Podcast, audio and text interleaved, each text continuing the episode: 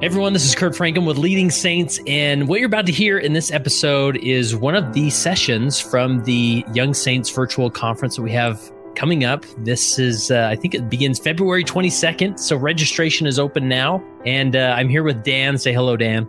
Hello, Dan.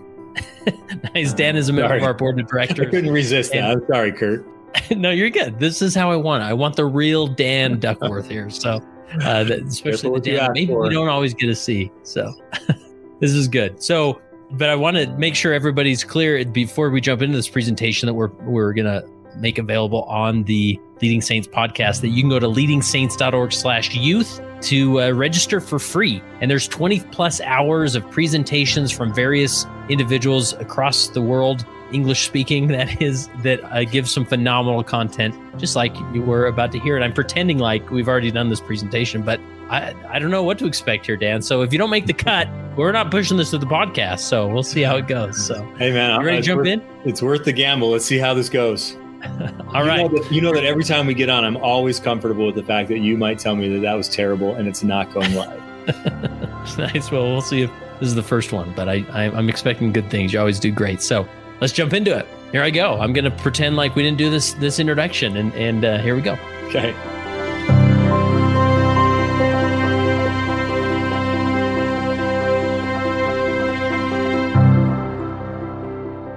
Hello and welcome back to another session of the Young Saints virtual conference. Today I have the opportunity to uh, sit down through the powers of the internet with a fellow board member leading Saints, and that's Dan Duckworth. How are you, Dan? I am doing great. Unfortunately, I'm not sitting down. I'm standing up. I hope that's okay. That we're not standing sitting down together. Standing desks are the new thing, you know, or the it's very modern approach to this presentation. So very cool. And and a lot of people don't realize, you know, they hear my voice or see my face a lot, but there's a lot of people working behind the scenes like yourself and the many other members of our board of directors who uh, are propelling us forward in this mission. And that's how we're able to, to do these cool conferences and, and create this awesome content. So this is it's important that people are familiar with you, Dan. So, and uh, your voice has been consistent on the podcast and a, a fan favorite for sure. So, you ready to jump in? I am, except you put me in in the board mindset by bringing that up, and and I okay, feel like I just want to say if you're if you're a listener to this and you feel like you have something to contribute to leading saints in terms of of a board level contribution, what I mean by that is an advisory capacity, a governance capacity, a contributions capacity. I just always want to be putting that plug out there that we don't know you're out there. So if you're out there and you feel like you really resonate with the, mes- the mission and have something to contribute, can help us go to the next level. I hope you will reach out to us. Uh, probably the best way to do that is first uh, through Kurt, Kurt at leadingsaints.org. And then we can start to have conversations about whether there's a good fit for you because our organization, Leading Saints, we are so dependent upon a great board of directors who contributes their time and their energy to building this. And we're always looking for others who are, who resonate with the mission to come forward. Love it. Love it. I'm glad you, you said all that. Now you are typically, you know, you've had a lot of experience in, I don't know if you call it uh, leadership development or you've, mm-hmm. you've coached and, and done a lot of presentations around leadership in the context of you know large corporations or executive teams and whatnot. And uh, it's not always in the context of youth but when you found out we were doing this conference uh, you were excited about it right? Yes. So when i heard you were doing this i was i literally said i have to be part of this because i have i have a lot of thoughts that i want to share with people who work in this space. And there's it we need to be clear i am not a youth development expert but I am an expert on leadership and on leadership development. And a lot of the things I'm going to be sharing today are just my personal insights that I've had over the years as I have, you know, I have four kids right now who are currently, you know, teenagers or in the children and youth program. Um, I've been in, you know, stake young men's presidencies and multiple young men's presidencies, currently a Sunday school teacher to the 16, 17, and 18 year olds. You know, I've been part of youth conferences, many youth conferences and treks and all those things, right? So I've, I've, as I've, as I've developed expertise in leadership and leadership development, I am consistently struck by two things. Number one, we need change in how we go about youth development in the church. And we're going to talk a lot or a little bit about what the church has done, the church, meaning the institutional church, has done to enable change. We're also going to talk about why there's still more that needs to be done by the church, meaning the lay church, the, the people, the, the actual members of the church. So there's a leadership component to, to really achieving what we need to achieve with our youth development programs. And then in addition to that, I think almost all day long, every day long about leadership development. How do you grow leaders? How do they be transformational leaders? And that comes into play in this conversation in one obvious way, but maybe one not so obvious way. And the obvious way is that, you know, youth becoming is actually the same exact formula as an adult becoming a leader. So a youth becoming what they can become, right? But then the not so obvious way is that the workers, the youth workers who are engaged in doing youth work, they have to be on a journey of becoming a youth mentor.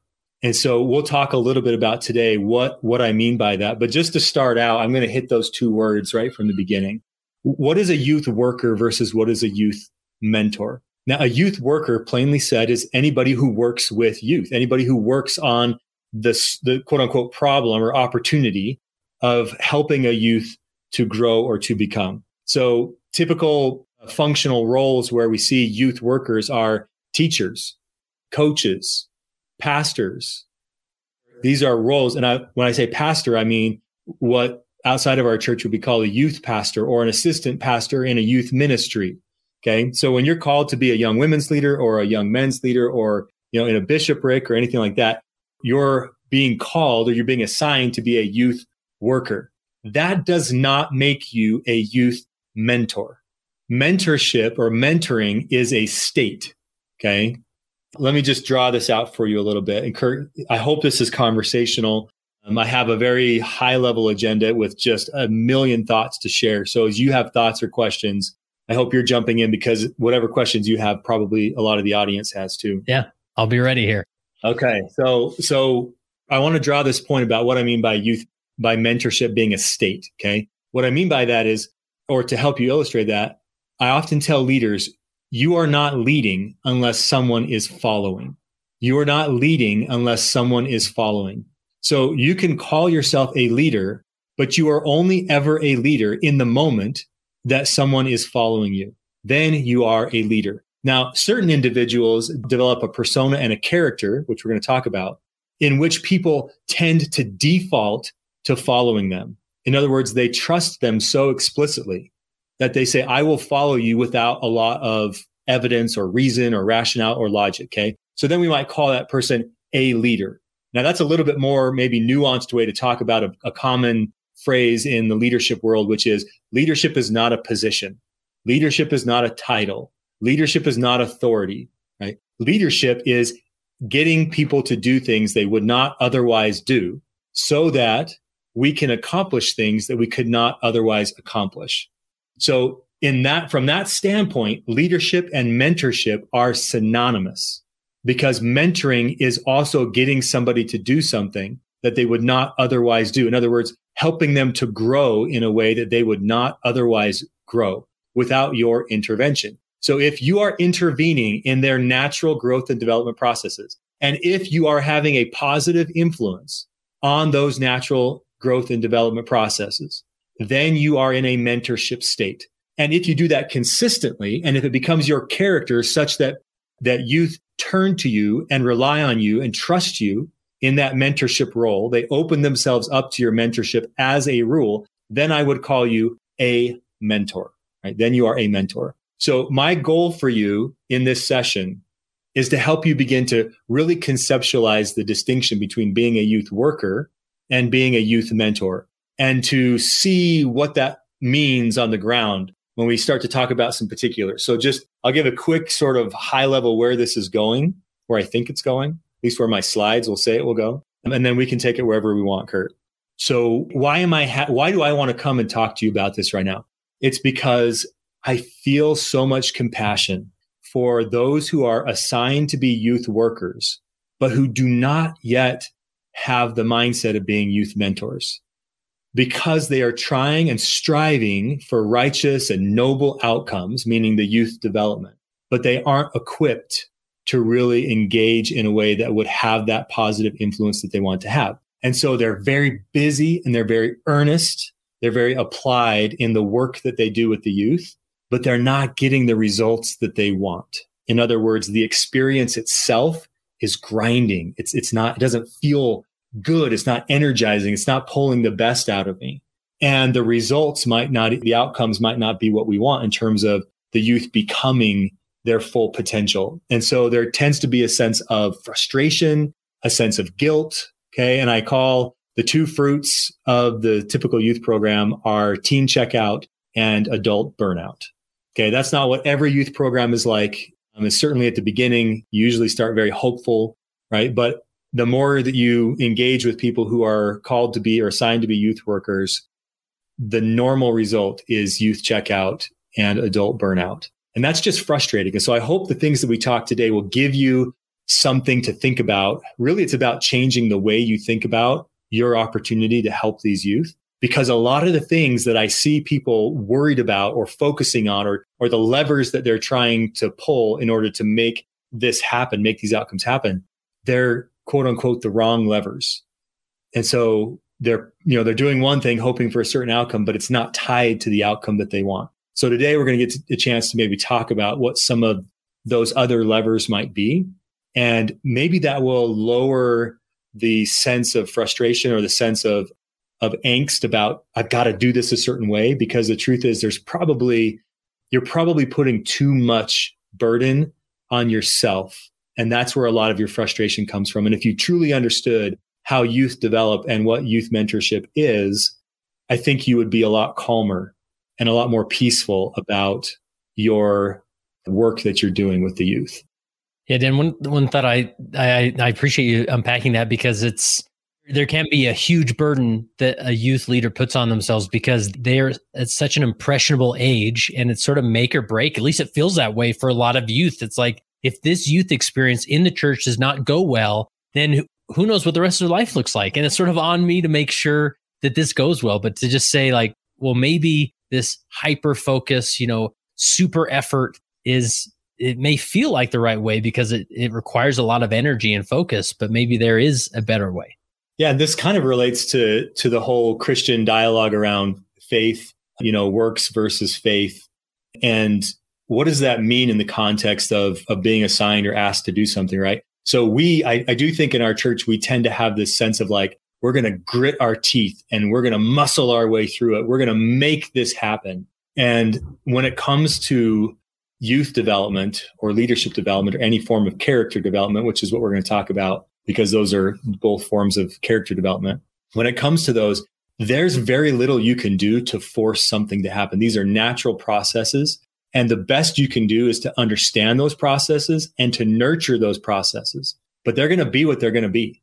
And so this, I mean, it's very similar discussion on parenting or, you know, anything related to that. But there is a sense of control that we want and that we desire in working with youth or working with employees. And the truth is letting go of that control and that need to be in control of this process is foundational. It's fundamental. It's primary. It, it has to be done. Learning how to let go of that control. All right. So, Kurt, along these lines, unless you had something else you want to say, I'll, I'll keep us moving forward. Yeah, keep um, going. That's great. So, along these lines, I, I think it's important that we clarify that that when we talk about the children and youth program, what we're really talking about, and I'm, I'm going in my slides, they're very high level. I will have one very in depth slide for those who are listening on the if it's on the podcast or if you're doing by audio. Most of these slides are just pictures, but you can. There's one slide that you'll want to see children and youth, are what I'm labeling here C and Y, and I'll refer to it as C and Y until the church will probably come out at some point and tell us not to do that, but it's just easier. So C and Y, we need to start by just acknowledging this, this is youth development. Okay. And what I mean by that is there is a broader research field, there's a broader movement, a, a broader effort amongst practitioners that is called youth development. And this is the idea that we can intentionally engage these processes. We can understand these processes of how youth grow into being fully functioning, fully contributing adults or members of whatever community that we have, that we can understand that and that potentially we can influence that in a positive way. And so I think right from the start, we need to acknowledge that when children and youth comes out, it is very different in some ways from what the church has put out previously. And it very uh, closely acknowledges or mimics or relies on or brings in or just happens to mirror the language of the youth development field. Okay. Now, again, I am not a youth development field expert, but I'm going to give you just a little insight into how, you know, I'm probably a lot more expert in it than most of those who are called to do youth work in the church. And here's the, the nature of how I got into this. So there's actually a field called positive youth development. Now, in the leadership work that I do, I work, I'm affiliated with the University of Michigan Center for Positive Leadership. And so when we hear words like positive leadership or positive organizations or positive psychology, that is a keyword. That's a buzzword. It's, it means something. And it doesn't just mean happy leadership. Okay. What it means is that when you look at a normal curve, there is a type of youth development that we would call normal approaches to youth development. And normal approaches get normal outcomes. And then on the left side of that curve, we have what we call negative deviance. Okay. So these are programs that deviate from the norm in a negative direction, meaning they have worse outcomes than the normal outcomes. And then on the other side of the curve, we will have positive deviance, meaning that these programs yield better than average results. And so we want to look at the, the way that they approach that and say, their results are better than the norm. They're positively deviant results. What are the positively deviant causes of those better results? Okay.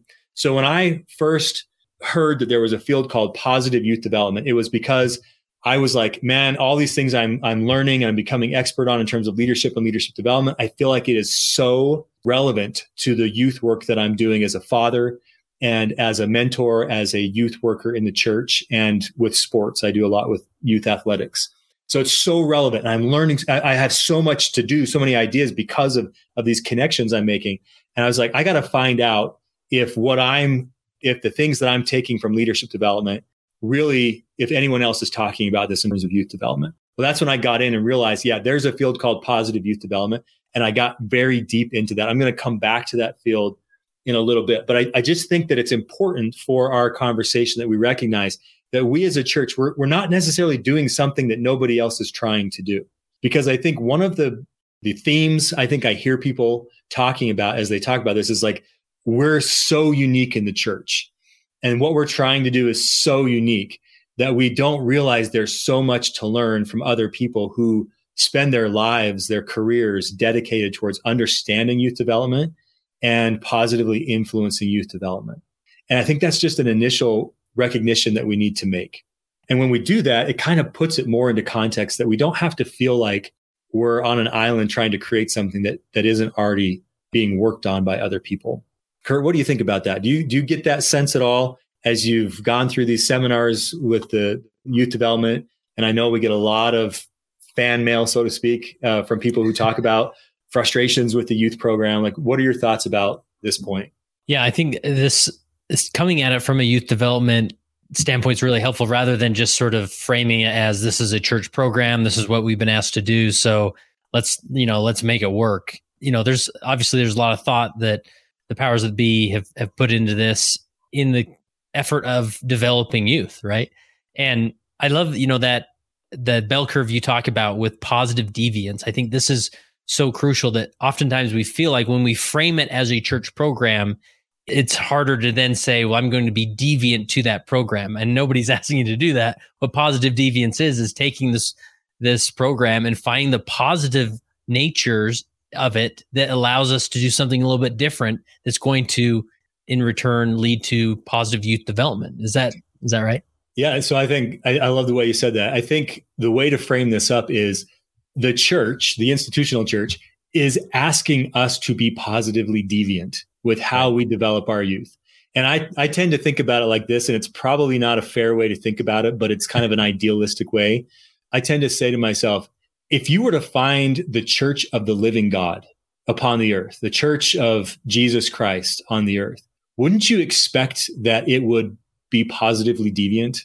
Wouldn't you expect that its communities, its societies, its classes, its families, its youth programs would not be normal, that they would excel, right? Yeah.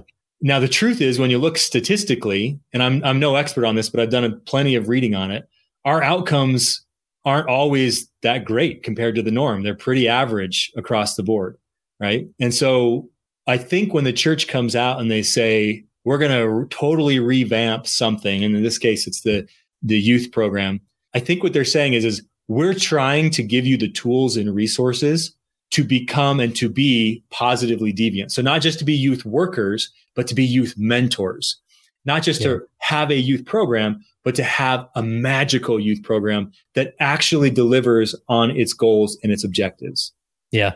You would expect that the restored gospel of Jesus Christ would be a trailblazer, right? If we believe in revelation, hopefully we are doing things like nobody else is doing it in a very positive way. Like you see this sometimes with like uh, I think of the missionary training center. It seems like every five years a, a journalist like stumbles over what's happening at, at the MTC and like look at this organization and how they're teaching languages and they're sending these missionaries out and how they're developing them and you know so many get this type of job and right now it's sort of like they've focused on a part of our makeup that's positively deviant we develop our 18 and 19 year olds differently because of the missionary program, right? And now we're sort of moving that, feeling that theme into the children and youth program.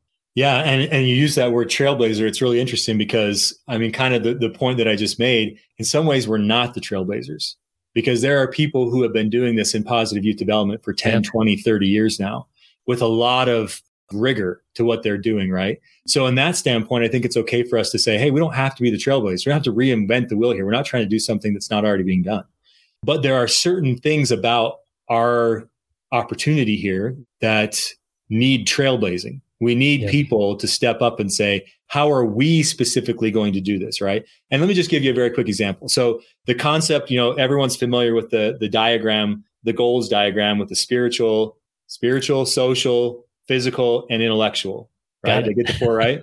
And the reason why I hesitate is those are four common words that are talked about in youth development right? We didn't make that up. Like the, you can find diagrams almost exactly like that when you look in the positive youth development field. Now, the reason why I hesitate is because sometimes it's they include words like emotional or psychological or things like that, right? So we have our yeah. specific version of it.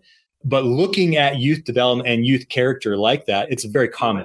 These words are different in our context because that's what the, the church has, has decided we really want to focus on, and that's great but that just helps us recognize like there's a broader concept here. And then positive deviance is really us trying to say, how do we do this really well in our very unique environment? And here's, let me give you just one aspect of why being us being unique matters. I cannot think of another people on the planet where youth workers are assigned as a matter of their identity. Okay. Now that's a complicated way of saying you didn't sign up to be a youth worker. You signed, you got baptized to make a covenant with Jesus Christ. And then one day some guy came to you and said, Hey, we're assigning you to be a youth worker. That doesn't happen anywhere else that I'm aware of. You're a teacher because you chose to be a teacher. You're a coach because you chose to be a coach. Even in other religions, you're a, a pastor over the youth because you chose to work with the youth. And even if somebody came to you and said, Hey, I've got this opportunity, I think you'd be really good at it. There's still this fundamental aspect of me deciding that I'm going to spend my time and energy working with the youth. That is a very different paradigm than the one that we're working with. The vast majority of the people that work with the youth in our church are not people who feel especially called personally, like they have a deep interest or passion in youth development. So we have this workforce, if you will, that is there for other reasons than what a youth mentor might naturally be drawn to for. That might be a hard thing to say, Kurt. I'm interested in your reaction to that like maybe people react to that and say, oh, that's not fair or something. But I'm just letting you know that I've seen a lot of youth work, and most people who work with the youth are there because somebody asked them to do it, not because they raised their hand and said, this is how I want to spend my discretionary time and energy. Yeah. And that this is like at the core of what intrigues me about our mission as leading, as the leading saints mm-hmm. organization is that our leadership tradition and experience is very different. You know, I served as a bishop but that's not because I went through a training process or an application process and got selected. You know, I, I was just asked to do it, even at a young and inexperienced age. And so there's just these dynamics of leadership that are a little bit different. And you, you even saw this contrast in, when the church was involved in the Boy Scouts of America, where the typical Boy Scout troop leader decided to be a troop leader. It wasn't just called and mm-hmm. say, "Hey, we need you to do this," and so that created some some interesting dynamics that were sometimes positive, sometimes negative, but they're complicated nonetheless. That concludes part one of this presentation. You can find the remainder of this presentation in part two, or you can simply watch the presentation as part of the Young Saints Conference, which begins on February 22nd. Registration is now open and it's free. So you can visit the link in the show notes or simply go to leadingsaints.org/youth to register for the upcoming Young Saints Conference.